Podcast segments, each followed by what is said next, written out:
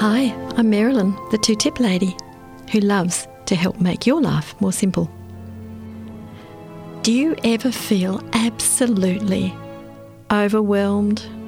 Like everything depends on you, that you're absolutely necessary to the success of everything, that you're completely and utterly indispensable? Then these tips are for you. They've served me really well over the last few years. Are you ready for tip number one? This is for you, even when you're feeling completely overwhelmed. Here it is. You might wonder about this one, but have a think. If it's to be, it's up to me. What? When I already feel overwhelmed? And the next part of this tip is if not me, who? And if not now, when? Oh, that's a big tip. Let me read it again. If it's to be, it's up to me. If not me, who? And if not now, when? Yes, indeed, if it's to be, it's up to me. So, how on earth is this going to help with the overwhelmed feeling? Well, if it's really up to me, then why don't I just get in and do it? Do the last thing that piled on top of my load and threatened to make me cave into that overwhelmed feeling. Just do it.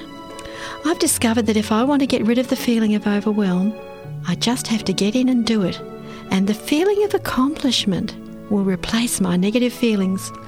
Are you ready for tip number two? Here it is three words do it now. What? How on earth can that stop me feeling overwhelmed?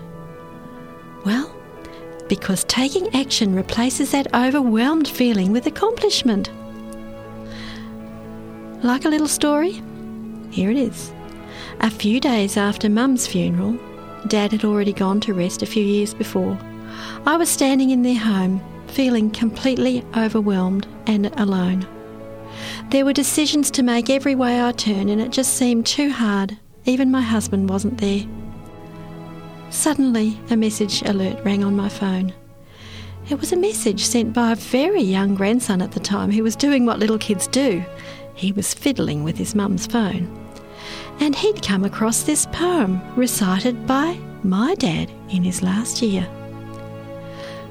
I'd love to let you hear it. I actually have a recording of it, but I'm just going to recite it. This is what was on the message when I picked up my phone that day, and it was in my very own dad's voice. Here's what he said If you have a job to do, do it now. If you're sure the job's your own, just tackle it alone. Don't hem and haw and groan, but do it now. I'm sure you're going to understand how at that very moment that was a poem with a message that I really, really needed to hear. And so astonishing that I should hear it in Dad's voice just at that time, while standing in their dining room feeling totally overwhelmed. After hearing that poem recited to me by Dad, I did just what he told me to do, and I started tackling the job. So, what is tip number one? If it's to be, it's up to me. If not me, who? If not now, when? And tip number two, do it now. I have found a blessing in Psalm 61 2 whenever I feel overwhelmed. This is what it says From the end of the earth will I cry unto thee when my heart is overwhelmed. Lead me to the rock that is higher than I. And I've often loved to think about what it would be to be led to that rock. What is the rock like? Well, when I'm in the shadow of that rock, when I practice my two tips, problems simplify and overwhelm simply evaporates. Why? Because 1 Peter 5 7 says, He careth for you. And that's so true, I've proven it. Do you think that God had his hand on the little fiddling hand of one young grandson that day? I do. I had encouragement that day from both my dad and my Heavenly Father.